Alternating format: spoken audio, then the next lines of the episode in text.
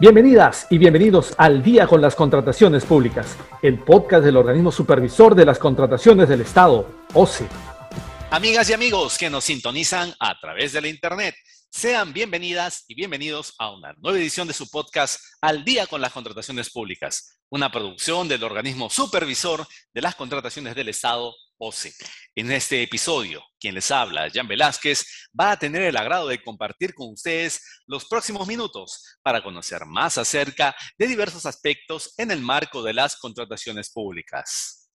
Y esta semana vamos a darle la bienvenida a Ana Gisela Torres Valareso, responsable de la oficina desconcentrada del OCE en Chiclayo, en la región Lambayeque, con quien vamos a dialogar sobre la resolución del contrato. Estimada Ana Gisela, muchas gracias por estar aquí con nosotros. Muchas gracias, Jan, a ti por la invitación. Es un gusto estar este día reunida contigo para responder algunas consultas que puedas hacerme. Bien, Ana Gisela, comencemos con lo más básico. ¿Qué es un contrato? Bueno, un contrato es el acuerdo de voluntades entre dos o más partes. Cuando una de las partes es el Estado, se constituye ya como un contrato administrativo, ¿no? Que es el contrato que, es, que será el tema principal el día de hoy, el cual genera obligaciones y derechos para las partes, con ciertas particularidades, obviamente, por intervenir el Estado, que probablemente te explicaré en las siguientes preguntas. Conforme, conforme. Ahora, ¿qué motiva a las partes a incumplir con el contrato, Ana Isela? Bueno, esta consulta en realidad tiene muchas respuestas, ¿no? Ya que en ambos casos se genera por falta de planificación, ya sea por parte de las entidades como por parte de los contratistas, cuya respuesta tampoco se encuentra en la norma, ya que cada caso es particular. Sin embargo, en entidades usualmente es por el mal uso del presupuesto ya que muchas veces lo utilizan para otras prestaciones ya estando en curso, ¿no? Elaboración incorrecta de términos de referencia o especificaciones técnicas, lo que genera consecuencias ya en la ejecución contractual, entre otras razones. Y por parte del contratista, bueno, lo más usual, ¿no? Es la inexperiencia, porque muchas empresas eh, aperturan y al mes quieren contratar con el Estado sin saber realmente qué es lo que van a contratar o cómo se va a desarrollar esa prestación, ¿no? La acumulación de contratos, ¿no? Esto se suele apreciar en contratos de bienes o de servicios donde no hay un límite y tú puedes contratar hasta 100 contratos, ¿no? Y de esta forma te, saturas tanto, ¿no? Como empresa que no logras cumplir con todos, ¿no? A diferencia de un contrato de obra que al otorgarse una capacidad máxima de contratación te limita de cierta forma, ¿no? A este cumplimiento. Entonces, esas son las, las razones generales, ¿no? Que generan estos incumplimientos. Interesante. Y Ana Isela, eh, para que nos expliques, ¿en qué casos el contratista puede solicitar la resolución del contrato y viceversa? ¿Cuándo puede hacer lo mismo la entidad?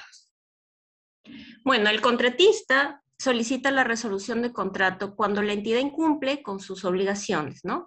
La norma establece expresamente que ante el incumplimiento de pago o incumplimiento de una obligación esencial. Estas son las dos razones principales contempladas en la norma, ¿no? Y el incumplimiento de una obligación esencial nos lleva a muchas más razones, ¿no? Puede ser que la entidad estaba obligada a tramitar una licencia, un permiso o quizás habilitar el terreno o un área donde se debe realizar la prestación y no lo hace. Esto se considera obligación esencial que puede generar obviamente el retraso o el incumplimiento de cierta forma por parte del contratista, ¿no? O sea, conlleva el incumplimiento de la entidad al, al incumplimiento del contratista y puede iniciar ¿no? el procedimiento de resolución de contrato.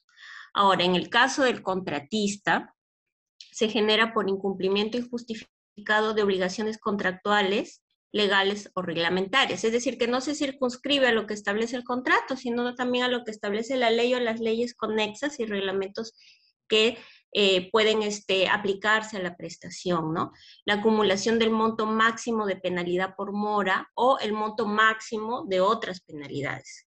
Entonces, hablamos de un 10% de, de monto máximo por mora y 10% por otras penalidades. Si en cualquiera de los dos casos se acumula este monto máximo, también genera una posible resolución de contrato por parte de la entidad al contratista, ¿no? O que el contratista paralice o, reduzca injustificadamente la ejecución de la prestación. Pero todo esto se va a realizar a través de un procedimiento, ¿no? Entonces no es que la entidad o el contratista va a resolver, ¿no? De forma unilateral. Previamente tiene que mandar una carta notarial, ¿no? Dándole máximo cinco días para que el contratista o la entidad indique por qué razones está incumpliendo ese contrato. En el caso de obras o de prestaciones que son un tanto complejas, ¿no? El plazo se extenderá, pero no debe ser superior a 15 días. Si en este, si en este plazo ambas, cualquiera de las partes esté notificada, no responde o no satisface, ¿no? El, interés por parte de, la entidad o del contratista, podría ya resolver el contrato mandando nuevamente una carta notarial, ¿no? Que esto ya genera básicamente la resolución, pero aún no queda consentido, ¿no? Eso, eso te lo voy a explicar en las siguientes consultas probablemente que me hagas. Bien, perfecto, Ana Isela. Muy interesante lo, lo, que nos comentas. Ahora seguro nuestros oyentes van a querer saber cuáles son los efectos de la resolución del contrato.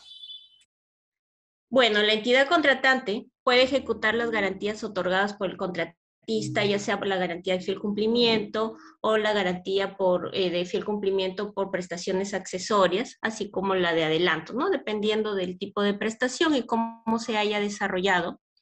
El contratista puede exigir la respectiva indemnización por daños irrogados, ¿no? Si fuera la resolución por causa de la entidad. En ambos casos, ante una resolución de contrato, cualquiera de las partes puede someter a la otra un medio de solución de controversias, que de acuerdo no es al reglamento de contrataciones del Estado, puede ser conciliación o arbitraje. De otro lado, ¿qué acciones toman las entidades para culminar prestaciones inconclusas por esto de la resolución de contrato, estimada Ana en este caso, podrían contratar a alguno de los postores que participaron en el procedimiento de selección.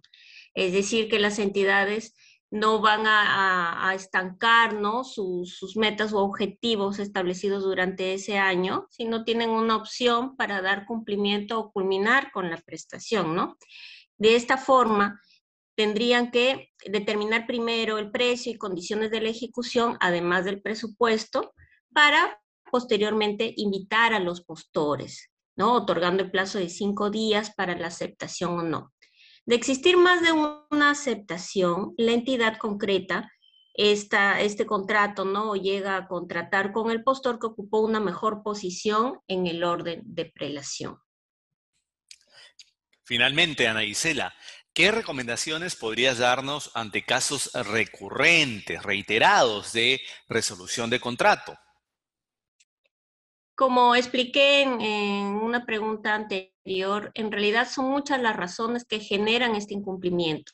Cada caso es particular, eh, por parte de las entidades, una falta de planificación, por parte de los contratistas, por inexperiencia, entre otras razones, ¿no? Pero básicamente lo que deberían hacer las entidades es una recomendación que estoy, que estoy manifestando, ¿no? Es planificar adecuadamente sus contrataciones elaborar adecuadamente los términos de referencia y las especificaciones técnicas, según sea el caso, ya sea un bien o un servicio o una consultoría u obra, ¿no? Teniendo en cuenta todos los posibles sucesos durante la ejecución contractual. Es decir, anteponerse a posibles controversias y hacer un análisis exhaustivo de las condiciones que deben brindarse a los contratistas. Esto es muy usual porque las entidades simplemente elaboran los términos de referencia eh, o, especificaciones técnicas, pero no se sobreponen a lo que podría suceder. Entonces, nosotros tenemos que colocarnos en diversos escenarios, ¿no? Principalmente en la región donde, donde se va a desarrollar la prestación, las condiciones climáticas, según sea el caso, o si va a ser una prestación dentro de un local, qué podría suceder, ¿no? o una obra, todo lo que podría pasar durante la, el desarrollo de la ejecución. Esto es algo que no lo hacen y que genera ¿no? estos, estos incumplimientos y posibles resoluciones de contrato. Y además, asegurar el presupuesto, ¿no? Esto es, esto es fundamental. ¿Qué pasa? Que muchas veces se convoca un procedimiento de selección en el presente año con previsión, con certificación presupuestal, pero para el siguiente año con una previsión. Cuando llega el siguiente año ya estamos con un contrato en curso, esta previsión presupuestal es utilizada, ¿no? O la asignan a otras prestaciones y no se, y se llega a incumplir con el entonces, esto genera obviamente que el contratista tenga una razón para resolver ese contrato. Y por parte de los proveedores, yo creo que deberían presentarse a los procedimientos y posteriormente a contratar con conocimiento pleno de la prestación. Eh, como, se diría, como, se diría comúnmente, no lanzarse al, al, mar sin saber nadar. Eso es lo que usualmente hacen los contratistas, ¿no? Muchas veces por esta misma inexperiencia o por el, afán de, ganar dinero, de ganar muchos contratos, pero no analizan detalladamente qué, en, qué, en qué condiciones van a contratar con estas entidades, ¿no? Y además asegurarse de contar con los medios necesarios para una ejecución de prestación efectiva. Contratan, pero el personal que presentan en la oferta no necesariamente es la que, el que va a desarrollar funciones en la ejecución contractual, ¿no? Lo utilizan simplemente para ganar un procedimiento, hacen el cambio y en el momento de la ejecución contractual no hay un compromiso y no hay cumplimiento de las obligaciones. Esto genera entonces posteriormente una resolución por parte de la entidad. Excelente. Agradecemos a Ana Isela Torres, responsable de la oficina desconcentrada de los en Chiclayo, por haber compartido con nosotros esta valiosa información y también muy valiosas sugerencias acerca de la resolución del contrato. Muchas gracias, Ana Isela. A ti, ya. Muchas gracias a todos.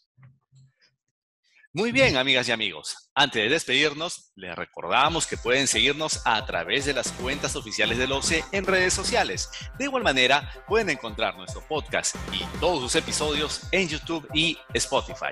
Esto ha sido todo por hoy. Esperamos que este episodio de Al día con las contrataciones públicas haya sido de su agrado y sobre todo que la información proporcionada contribuya a lograr contrataciones públicas más transparentes y eficientes en beneficio de todas y todos. Hasta pronto. Siempre con el pueblo. Gobierno del Perú.